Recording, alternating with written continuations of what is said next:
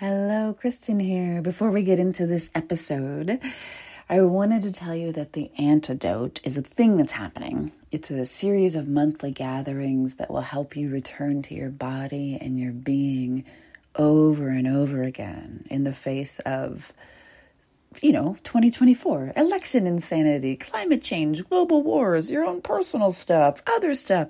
It's crazy out there. And it's easy to abandon yourself and freak out. The antidote is for bringing you home to yourself so that you can be safe in your being, even when the world outside of you feels objectively unsafe.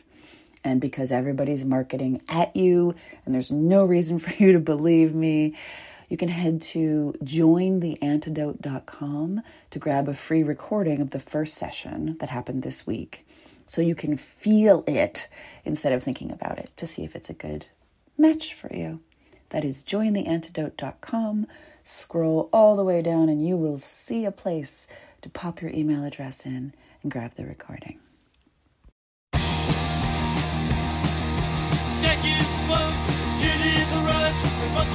I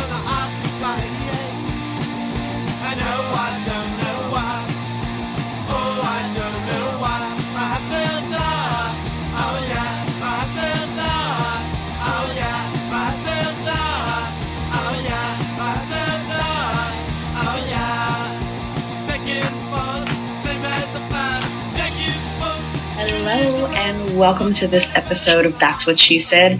Today we have my fucking coach, Bear A Bear, which is amazing. So thank you for being here. Yeah, thanks so much for having me. Ah, um, I invited you to talk with everyone just so we could have the experience of one, I don't have to be your coach, just get a fucking coach. Um, and two, um, you've made me um, realize that there are so many ways of thinking about things that I haven't necessarily been open to for very long. And so instead of pretending like, yes, I've already internalized this thing that Bear taught me three weeks ago, I'd be like, well, let's just hear it from you, and that would be easier. That seems much easier. Like, we'll just directly apply your knowledge to them, and then I just sort of step out of the way. I figure that's only fair. Sounds good to me.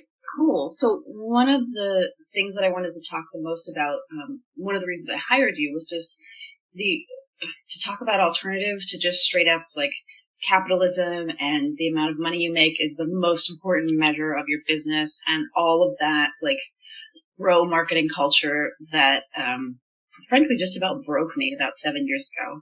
So I wanted to offer, but in the space of like, okay, if I don't do that, then there's this like vacuum of, well, then I'll just give it away, or it'll just be a hobby, or I'll just make like four dollars, and um, and that's not really okay either because we need to eat. Right.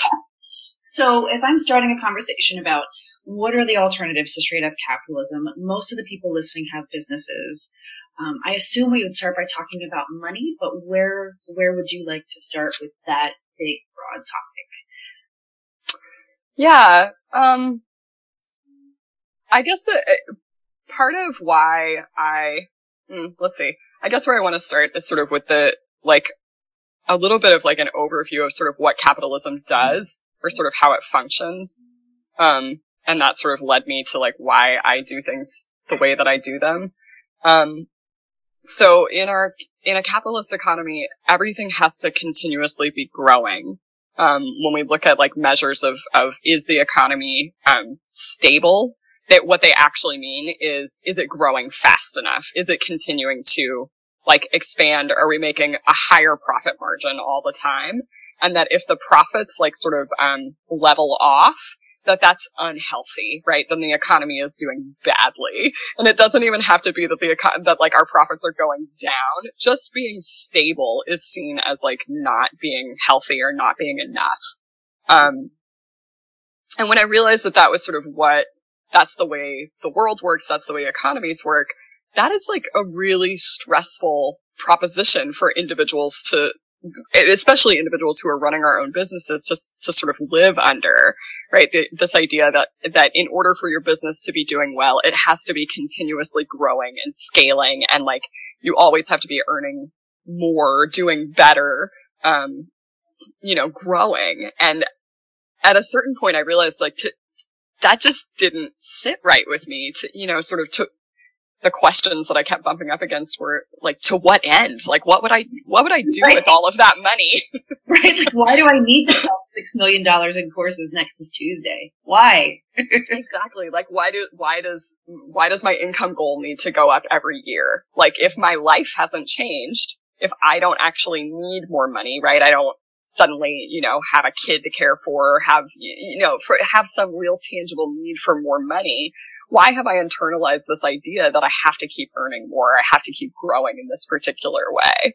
Um, and I, I really think that that, that practice of sort of, um, questioning the assumptions that we make about our businesses is like the first step of how to step outside of capitalism. Um, if you can start looking at, oh, well, this is what everybody says I should do. This is what the sort of, um, you know, the, the big wigs and the, the gurus say that we, we ought to be doing in our businesses and start to, to really question, is that true for me? Is that really what I need? Um, because there isn't really a one size fits all answer, but capitalism wants us to think that there is. And that that one size fits all answer is to just keep getting bigger all the time, keep growing, keep earning more. More, Um, more, more, more, more is the only answer.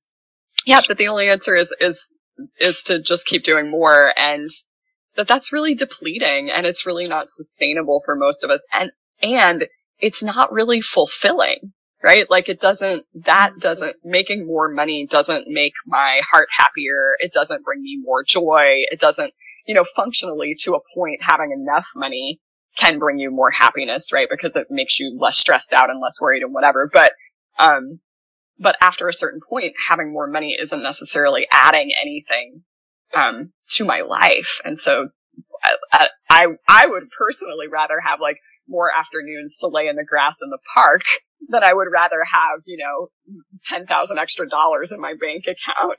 Um, and that, that's, that's a really sort of radical proposition in the, the sort of like online business, you know, solopreneur, like all of that to say like, I'm not actually interested in making more money, um, is, is seen as really sort of, um, offensive.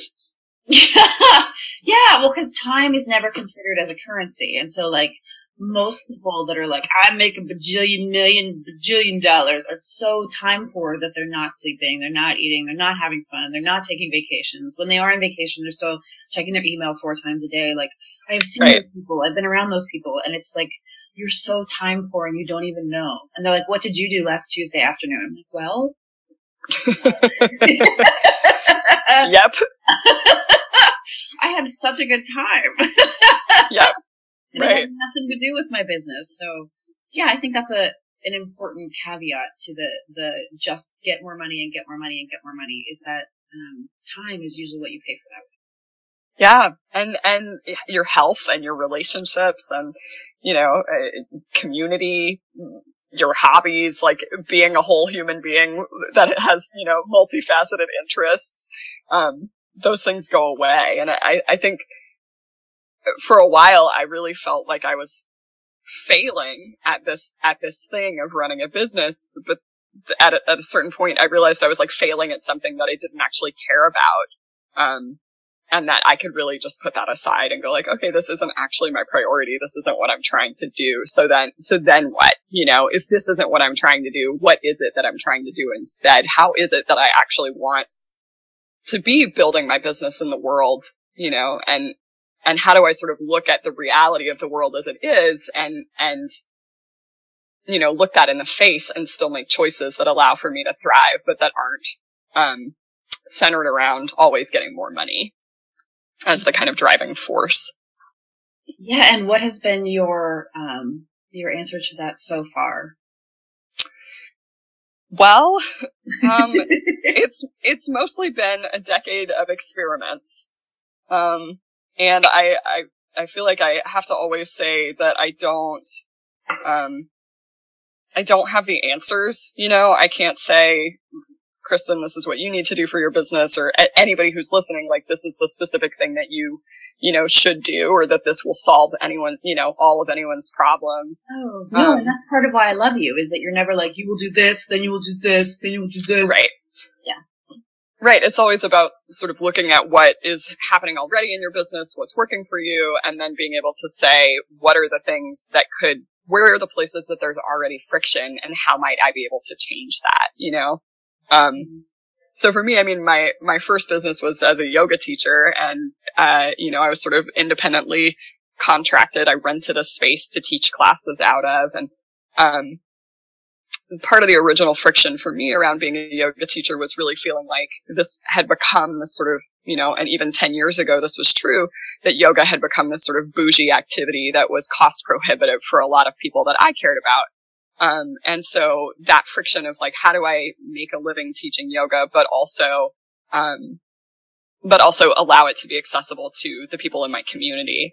Um, and so for me, my first experiment was trying to, to see, could I make a living teaching yoga on a sliding scale and like not having, um, a set price for what the classes were, but just saying, you know, you can pay between five and $15 or whatever, zero and $15 for a period of time. It was zero and then I raised it to five. And, um, it was always just sort of this practice of, of iterating and trying things on and talking to my students about why I was doing things the way I was doing and seeing what happened, you know? Mhm. Um, and, uh, for me, teaching sliding scale gave me so much insight into the kind of psychology of trying to, uh, create anti-capitalist, uh, economies inside of capitalism because it's really challenging. you think like, oh, I'll just have this sliding scale thing and then people will just generally pay in the middle of the sliding scale. Um, but it's, it's not how it actually turns out, turned out to work for me anyway. I, you know, I taught sliding scale yoga for almost 10 years and, um, and what I found was that by and large, people paid at the bottom end of the sliding scale because, um, everybody always has this mentality still of like, I don't have enough. Um, I ought to keep this for now. If I can pay less now, that means I'll have more later. So let me pay less now. Um, but I also found that if I talked to my students about what I was doing and what was happening, that my average would go up, right? So if money was this thing that was scary and hidden and shameful and that I wasn't supposed to talk about, and it was like, oh, just pay whatever, I don't care, yeah, that's fine. Um, that people generally paid the least. People paid the minimum. And this is, you know, some of my students really didn't have a lot of money and some of them had plenty of money. You know, I had doctors and lawyers and whoever and it, it didn't, you know, it didn't average out. It wasn't, it wasn't like, oh, generally people are paying, I'm getting about $10 a head. It was never that way. I was always sort of, you know, when it was five to 15, I would generally make about 650 per student. Um, so that means almost everybody's paying at the bottom. And that's really like a, a mentality thing anyway, that's a, a digression. We can talk more about that, about the kind of really disheartening. scarcity. So just, in It's case you're- just in case you try out sliding scale, you're like, well, that was fucked. right. Exactly. But I really found that when I talked to my students and when I email, you know, when I sent out, uh, wrote, write, I would write a blog post about what was happening and then send it out to my, my email list and talk about it in class. You know, get up at the beginning of class and actually say, Hey, I want to talk for a minute about money and just spend five minutes explaining sort of what I just explained to you to people and ask people, you know, if you value this, consider that you may be paying less than, you know, than you could be and consider could you pay more? And always whenever I would have those conversations, the, my per student, um, you know, payment would go up for a time, you know, it would go up for a few months until, you know, it's a drop in yoga class. So the students are different all the time. So, um, it wouldn't stay that way forever, but whenever I would, I would be straightforward and be honest with my students about what was happening, it would change things. Um, which I think points to this, this real problem of that, like, we, we don't actually, most of us as consumers, like, don't know how to engage with anti-capitalist, um, practices inside a capitalist business, right? You're like, well, how am I supposed to, we're not well equipped to make these choices. Um, but when we can have honest conversations about it, it really allows people to, um, to start to, to think about things differently and then to behave differently, right? To engage with the business differently. Um, yeah, and and giving mentality is so important to why you do it and how you do it. And um, we had a conversation um, early on about money, and it was horrible. Um, as they usually are. They're usually, I always Conversations about money. Yeah, it was horrible.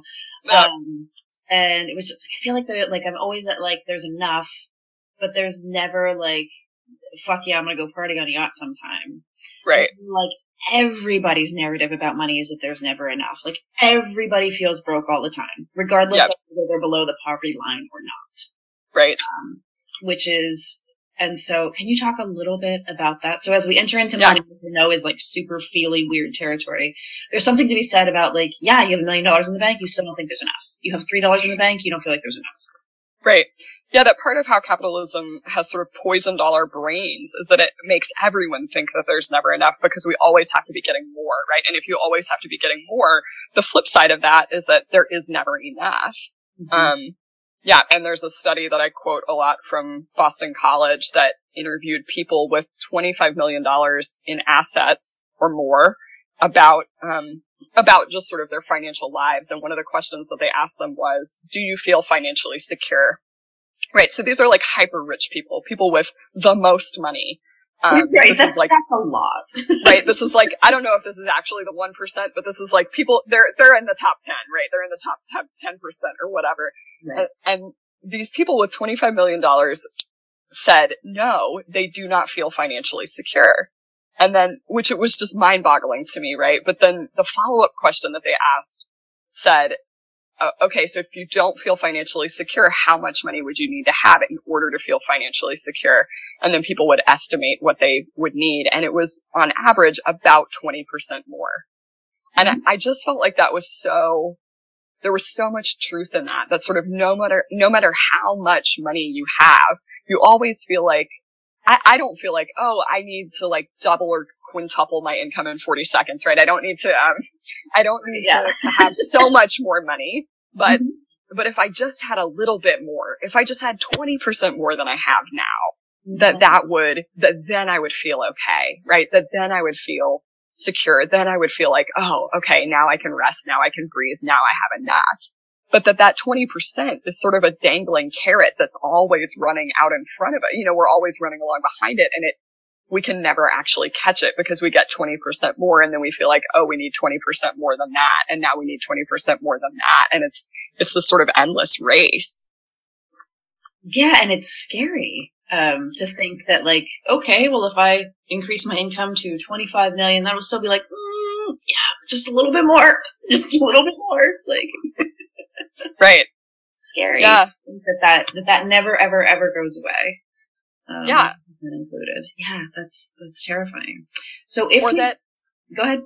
well, just that if, if it doesn't go away, if the answer to the sense of like not having enough, excuse me, of not having enough isn't to get more money, then, then like what, I I start to go, okay, then what is the, what is the answer? How do we end up?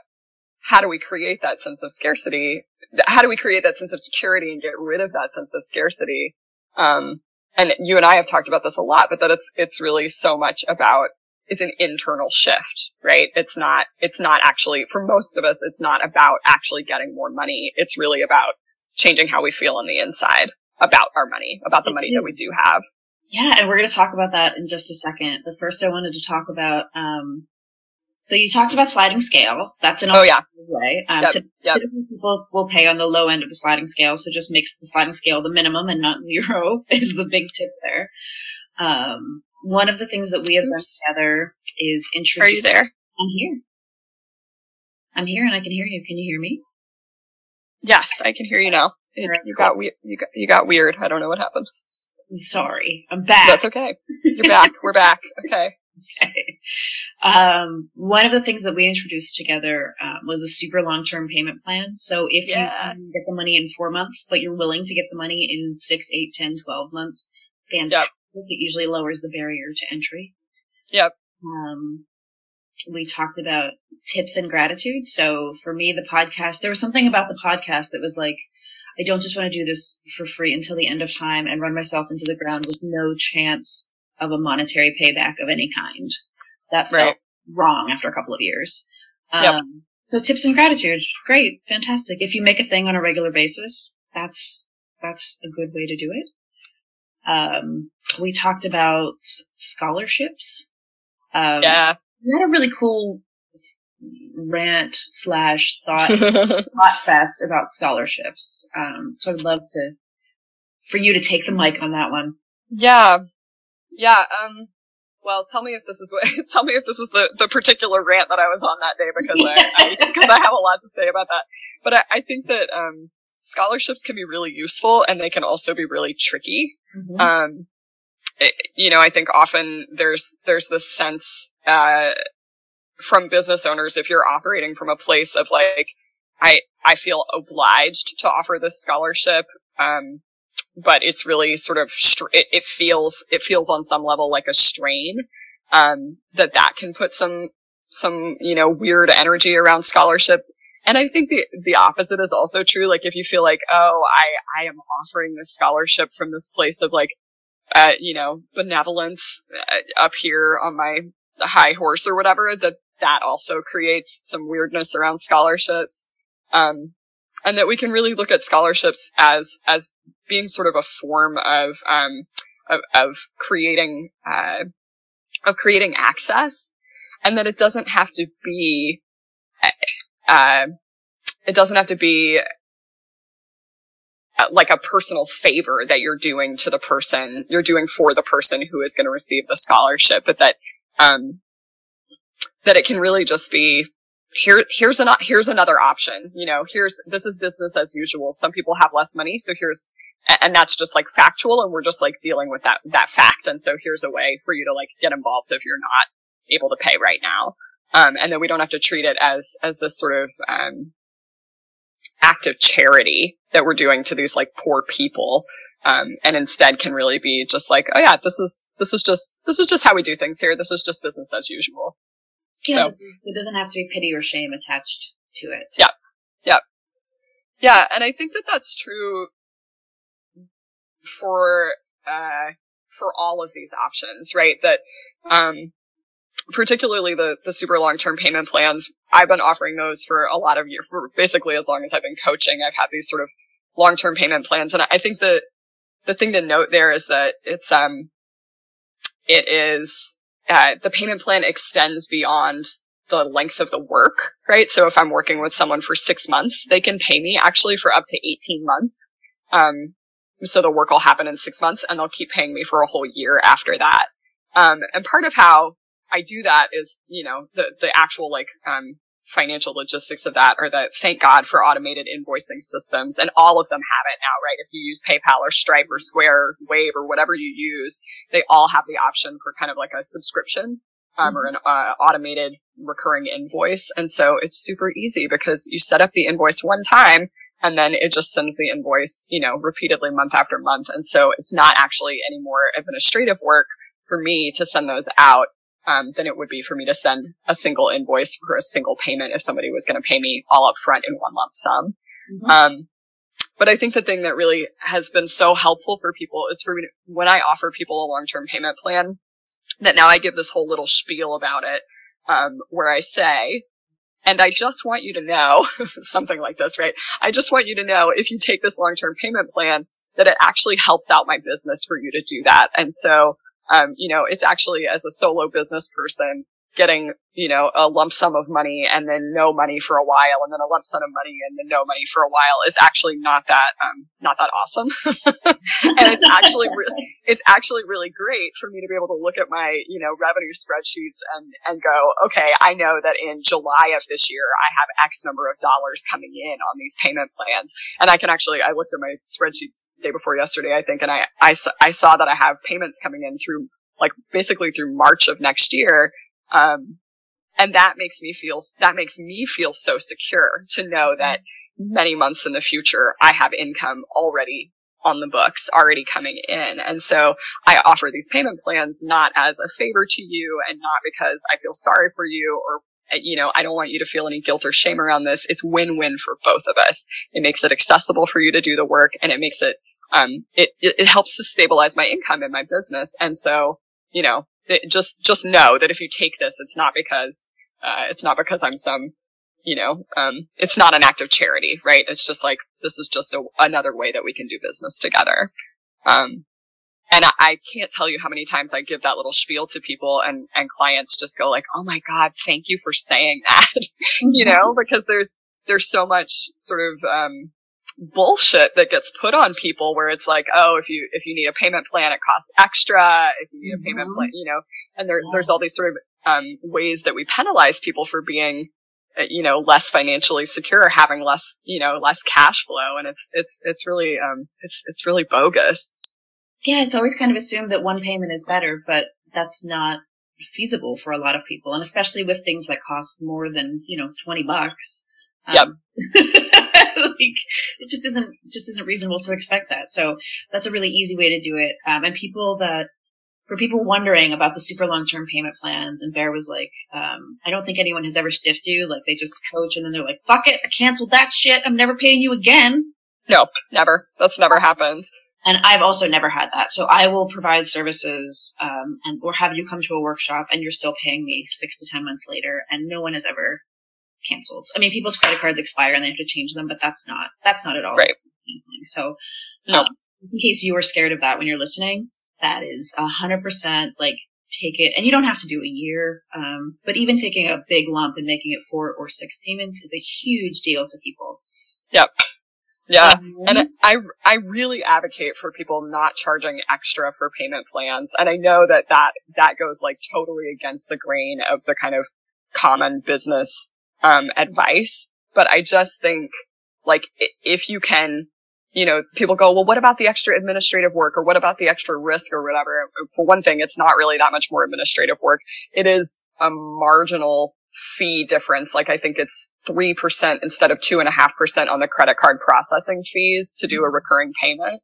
Um, but I really think just bump your, just bump your prices up a little bit instead of charging the, the people who can't afford to pay all at once an extra 10%. Just bump your price up 5% and spread that out over everybody. And then, you know, and then it's sort of like you're, you're Robin Hooding a little bit where it's like, okay, the people who can pay, uh, the people who can pay all at once get, get to sort of subsidize the, the risk that you're taking on the people who can't. Um, and it, it just seems to, to me that's like such a statement that you understand. It signals to your clients that you understand that like money stuff sucks and they shouldn't be pe- penalized for not having the money to pay it all up front. Yeah, no, it's really beautiful when it works out that way. And then the other thing about scholarships was that you can have people pay for scholarships for other people. That it doesn't Oh yeah. a hundred percent just like, well, I'm just giving this away from my heart of hearts and no one's paying me and it's fine. Um, the way that I chose to do that was to have breathwork be typically classes are $22 and so a scholarship is $11 and you can buy one and then I will just give it to people who need it or say they need it. All you have to do is tell me you need it. You don't have to fill out like 27 pages of paperwork and then, and then, Right. yeah. Yeah, I think that that idea of sponsorships is a really useful, um, a useful way to let your, um, to sort of like let your clients, uh, rectify some of the income disparities amongst themselves, right? If you give people the opportunity to pay more, to say, yeah, I can pay, you know, mine plus 50% of somebody else's, um, you know, and, and th- there may not be that many clients who will do that or that many students who will, who will take you up on that, but man, the ones who do, when it happens, God, it just feels so good. You It know, whenever does. somebody's like, I'm paying for a scholarship for somebody else. It, um, as a business owner, that feels so good to me whenever things like that happen, where somebody's, somebody agrees to sort of pay it forward. Um, that that's, that's so, it's so heartening. Um, because I think it, it affirms that like there is space for generosity and not everybody is sort of, uh, you know, tight fisted and, and trying to always hoard all we have for ourselves. So it's, it's exciting. Yeah, it also it basically just builds in like your faith in humanity is restored every time that happens, which is a Yeah. nice bonus. Yeah. it's a totally, it's a totally nice bonus. And I, I think that's so much of, so much of why I care about this stuff is because it's so disheartening to sort of look around the world and, and go like, God, everything is so fucked up because of money, you know, because of the ways we engage around money that like that is just like screwing us up so badly. And to have those moments that feel like, oh wow, this is a moment where I get to like see us doing things differently. Um, and that's like the, to me, that's the best part of running my own business is that I get to sort of I'm in charge. I get to make the rules. I get to say, this is how I wish the world was. And I can make it that way just for a minute, just like right here for a second in my own business with the people that I love and care about, the people that I work with. Um, that we like have the opportunity to create these moments that feel like liberated moments where we are not sort of under the, the grip of capitalism in the same way that we are in our daily lives. And it's really beautiful. It really, really is. I love it so much. Um, so I have two more written down. One is pay what you can. Great. Do you have any Yep. about that? Yeah, I think that um, pay what you can is tricky in the same way that sliding scale can be tricky um, because people don't know what they can pay. um, and they might need some guidance on that.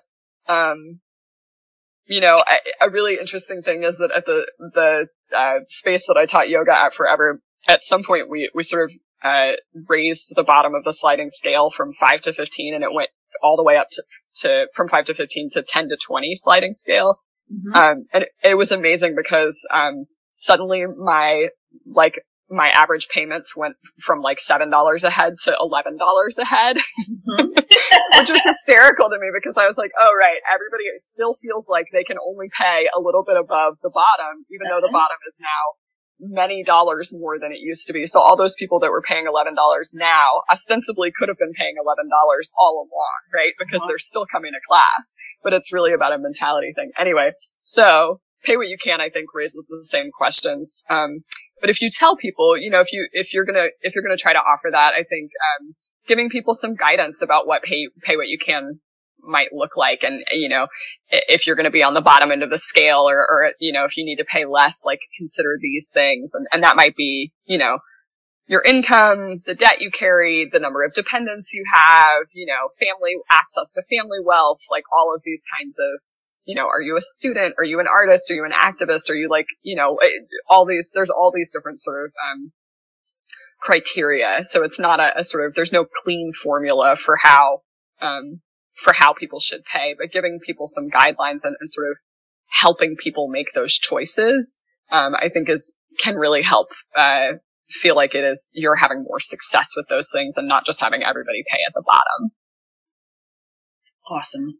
And then the Yeah. last one, uh, which is the only one I rejected wholesale, was barter.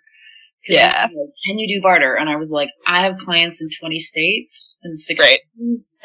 so like, we can't just swap our farm share for some services here. Right. Yeah, barter has been a really good one for me, uh, especially as a yoga teacher because all of my students were local. And so I have successfully traded for, let me think, massage, um, haircuts. That was a really great one. Um, I've traded for photography, like having a professional photographer come and take pictures of me teaching Mhm. in exchange for yoga classes, um, for web design, uh, yeah, for a farm share, for like a CSA share. Um, there's probably some other things, but those are, those are the ones that, that I have traded for. And for me, part of what's necessary if you're going to barter is that I don't want to, I only want to barter for things that I might already pay for. Um, I don't really want to barter for, you know, if I'm not interested in acupuncture, say, I don't really want to barter for acupuncture services because that's not something I care about or would use. Um, and then the exchange doesn't feel reciprocal. Um, so if you're going to try barter, you have to really pick things that feel like, um, are of use to you in the same way that other people, um, you know, that, that what you're giving to the other person is also useful to them. And I think there's lots of different ways to do it. I've done sort of hour for hour trade with people where, you know, for web design, uh, you know, my person who did my, my website, website stuff on my first website, um, she just sort of tracked her hours and then the number of hours that she worked was the number of, you know, hours she could come to yoga for. Um, and, and we just sort of did that hour for hour trade. And then for some things, it makes more sense to sort of set a rate and say, okay, I'm, I'm giving you $400 worth of services and you're going to give me $400 worth of services. And we'll, we'll just sort of see what that, you know, how that shakes down. Um, but I think there are lots of ways to make that work and it doesn't work. None of these are going to work for, for everyone. And that's, I mean, I think that's so much of what we've talked about is that there aren't any one size fits all strategies, but any of these things could be useful for someone as, you know, as an alternative here or there. Mhm. Um, and that you don't have to take things on as, you know, as, as uh, sort of, uh, if you do barter for, you know, for instance, I, I would do barter for my drop-in yoga classes, but I might not do barter for private yoga because that feels like more output for me, more work for me. And there's very little that felt like it was a fair trade for the, the emotional and, and physical energy that I was expending to like do private yoga, yoga sessions with people. Mm-hmm. Um, and that you can make those choices for yourself. You don't have to, you know, you don't have to feel obliged just because someone asks or just because because you do it for one thing, you don't have to do it for something else. You know, you can offer scholarships for one program and not for something else, and that's okay. Yeah, can be really beautiful. So to recap them, just in case you were keeping track, we talked about super long payment plans, having a tip jar, gratitude place to donate, um, bartering, scholarships, sponsorships, uh, pay what you can, and sliding scale. So those are six very concrete alternatives to capitalism that you can start in any way that you would like. Yep. And then um, I want to talk about uh, internal stability and security. Um, but I want to transition with your website was literally Bear Teaches Yoga. Yep. And then you were like, yeah, I'm not doing yoga. yeah. um, so talk to me about obviously you have income streams. Like that is how you literally make your living for a number of years. And then very recently you're like, yep, blowing it up. That's not happening anymore. Talk to me a little bit about that and a little bit about sort of um, how you feel safe and secure and stable in the world with regards to income, having just done that. Yeah. Um, yeah, so I taught yoga for a long time, and then uh, in October I decided that I did not want to teach yoga anymore because of cultural appropriation and a whole bunch of other things. Um, and you know, the relationship to money and and and that decision for me is a feels like a really complex one.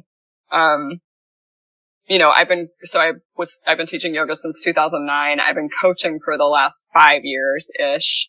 Um, it'll be five years this summer anyway. And, uh, and so, you know, over time, for a long time, sort of yoga was my primary income stream. And then at a certain point, yoga and coaching sort of became more, um, more matched where I was making about as much money from, from one as the other.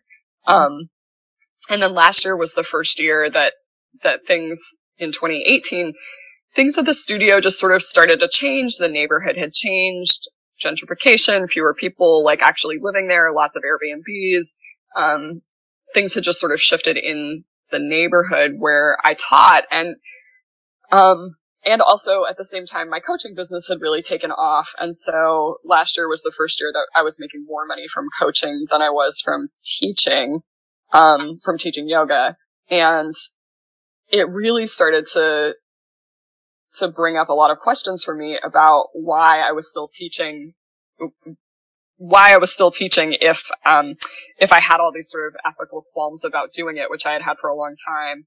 Um, you know, once I stopped making as much money from it, it, it started to seem like, oh God, this, maybe this isn't really, um, maybe this isn't really the thing that I need to be doing after all.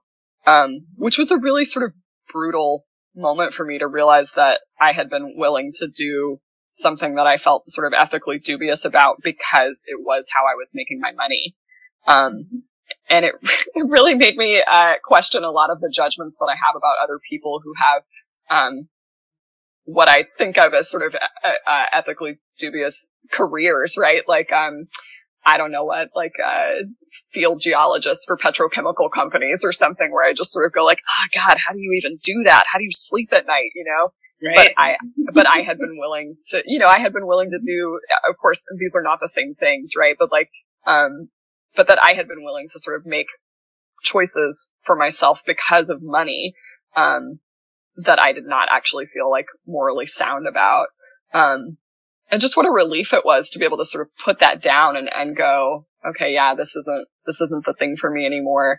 And how fucked up is that that we're so motivated by our own financial you know our own sense of financial security that that that's the that for for so many of us that's the um that's the deciding factor you know do i need to keep doing this thing i don't really like anymore don't really feel good about anymore because of the money um and how, yeah, how, how stuck we can feel in, inside of that. Um, yeah, I don't know if that, does that, I'm not sure if I answered your question.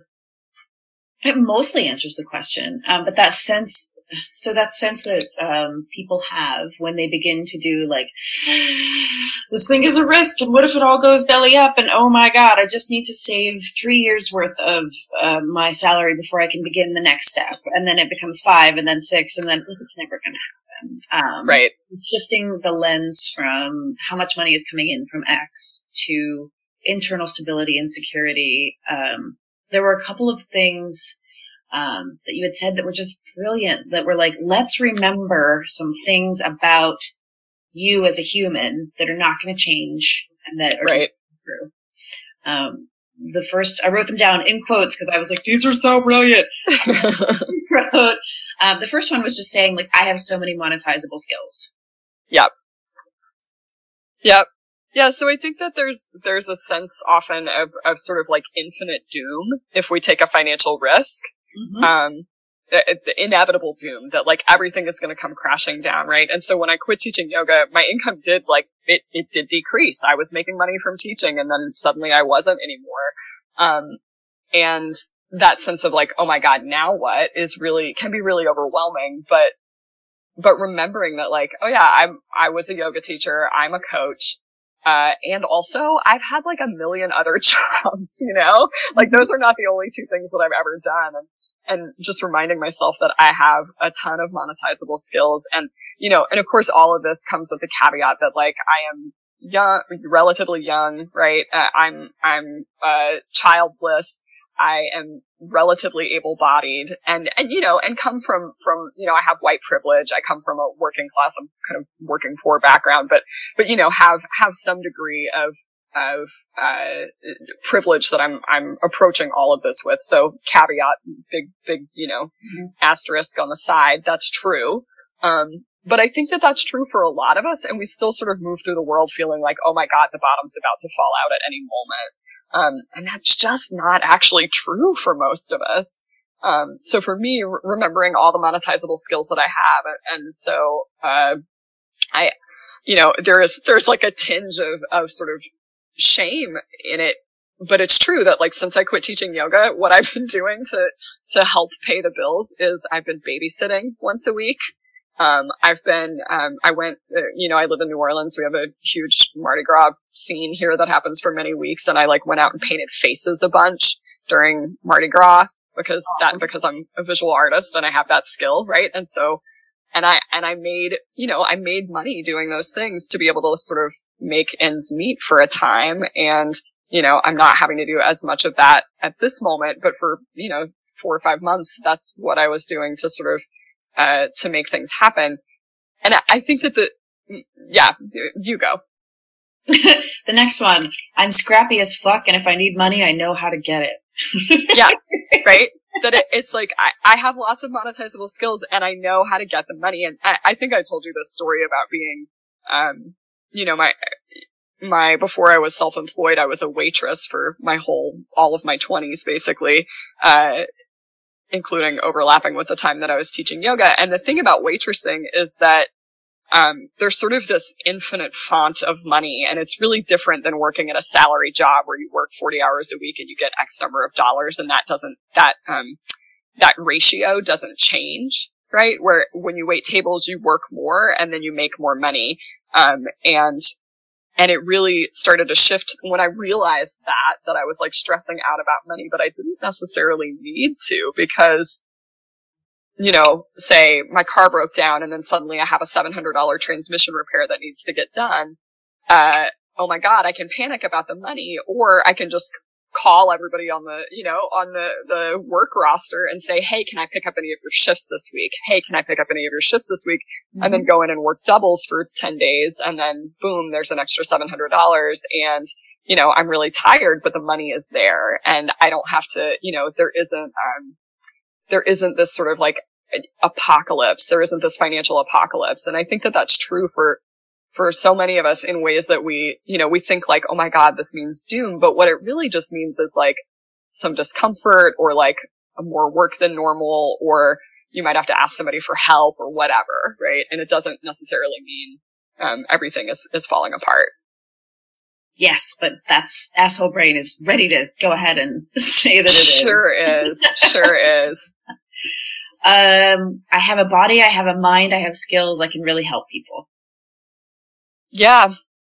I, you know, I do, and so do you, and so does, you know, it, but probably most people listening to this also have all of those things, and That's Um, right?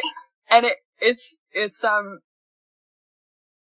I think that there's, there's a sense that like, if, if we, if things don't go exactly the way that we thought they should, or if, you know, if you're not making money the way that you have been, that, that it's some kind of failure, but it's, it's really not, you know, it's really, it's like, it's been so weird and, and pleasurable for me to be like babysitting a cute kid once a week. Like, that's not a thing that I've done in a really long time, but like, the money was there and the kid was there and it, they're my friends and I'm able to help them out and like it it feels kind of good to just like do something different and I don't know when I let go of the ideas that I have about uh what are appropriate ways for a 35 year old to be making money you know when I put that down when I put that down I go like oh this is as good as any other way you know right? There's no better way.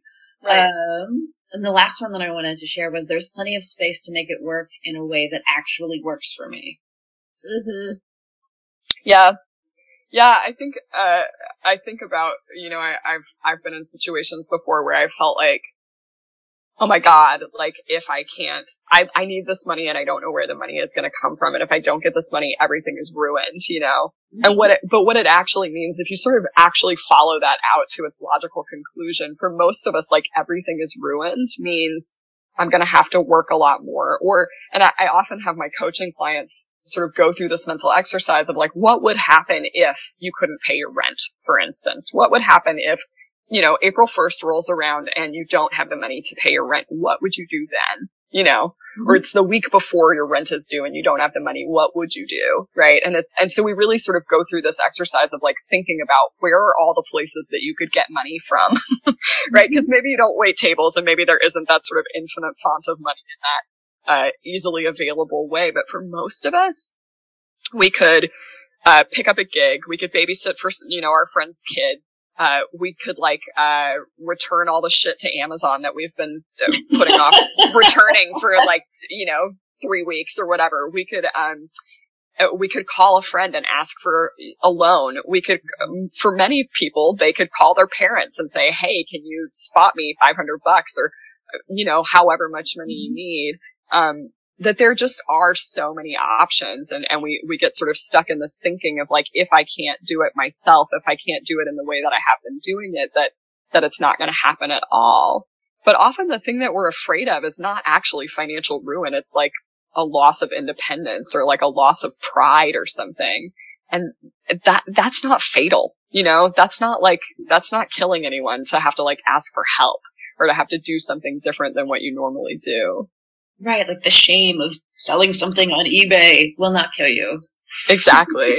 and it, and in fact, you know, it's like a really sort of like it's it's such a like bougie and classist thing to feel all of that shame. And I, I really encourage us all to sort of like investigate that a little more deeply because for so many people, that's just real life. You know, it's not Mhm. like yeah, yeah, that's that's just how things actually are because there are people who are in actual dire financial straits.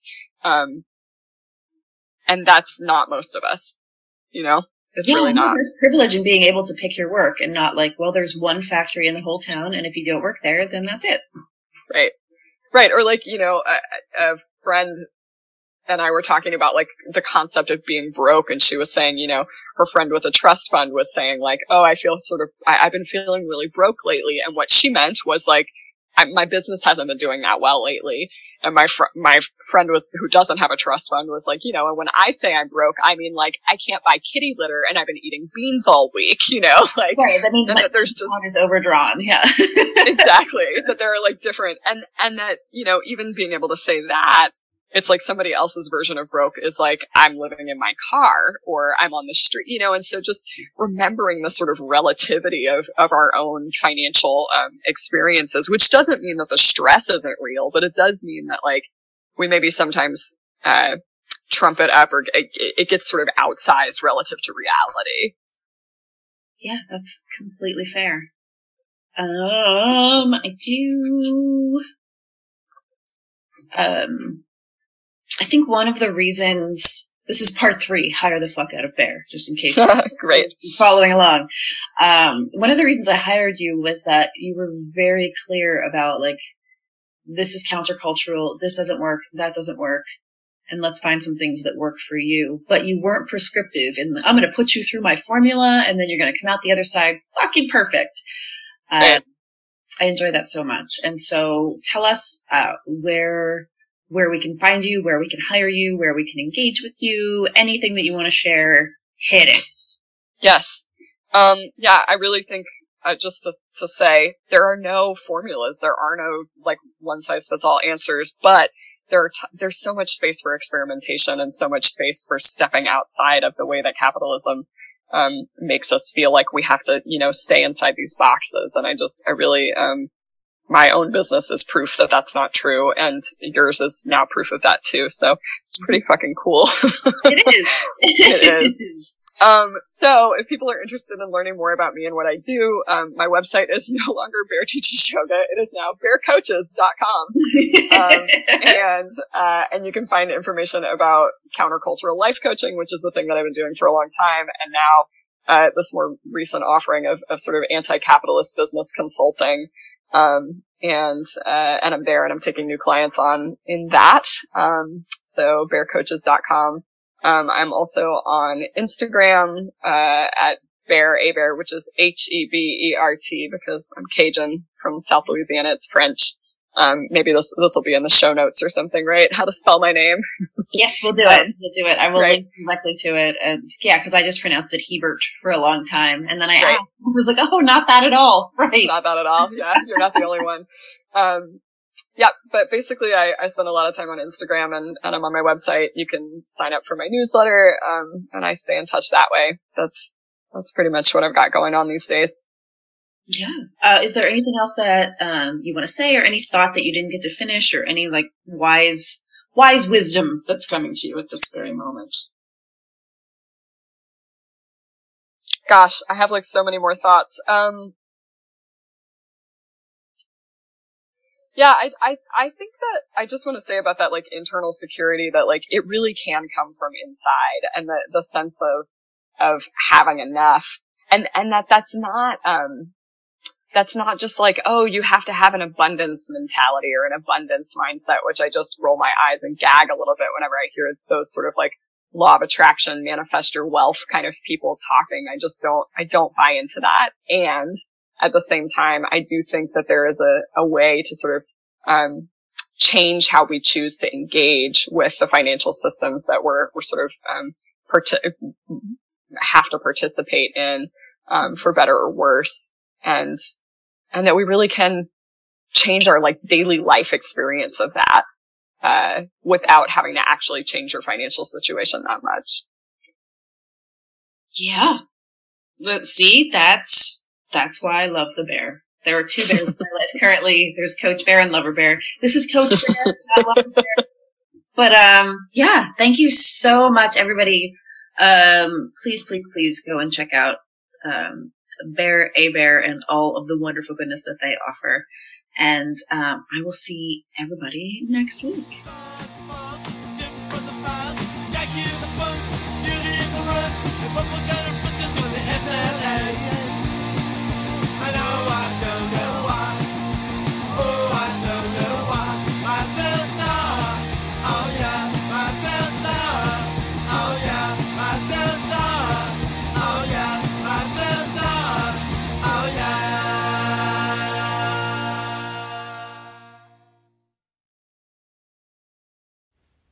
Thank you for listening. One more time, The Antidote is a series of monthly gatherings to help you come back to your body, your being, and your breath when it's most likely that you'll self abandon.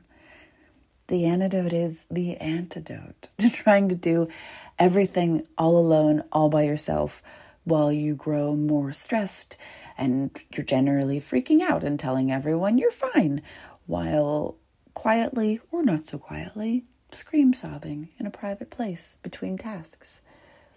Let's not do that. Let's try something different. This is a really simple format, one gathering a month on the first Tuesday of the month until the 2024 election.